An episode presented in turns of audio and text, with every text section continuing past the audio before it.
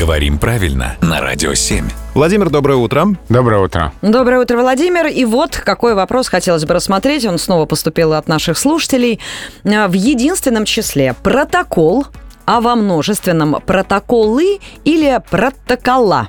Протоколы. Пока сюда не добралось окончание «ая», которое, как мы знаем, постепенно охватывает разные слова. А у нас уже давно есть профессора, а не профессоры, учителя, а не учители.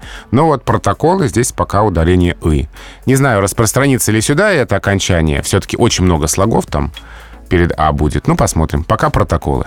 Спасибо, Владимир. Друзья, напомню, что можете присылать свои вопросы Владимиру Пахомову. Мы обязательно разберем и обсудим это в следующих эфирах.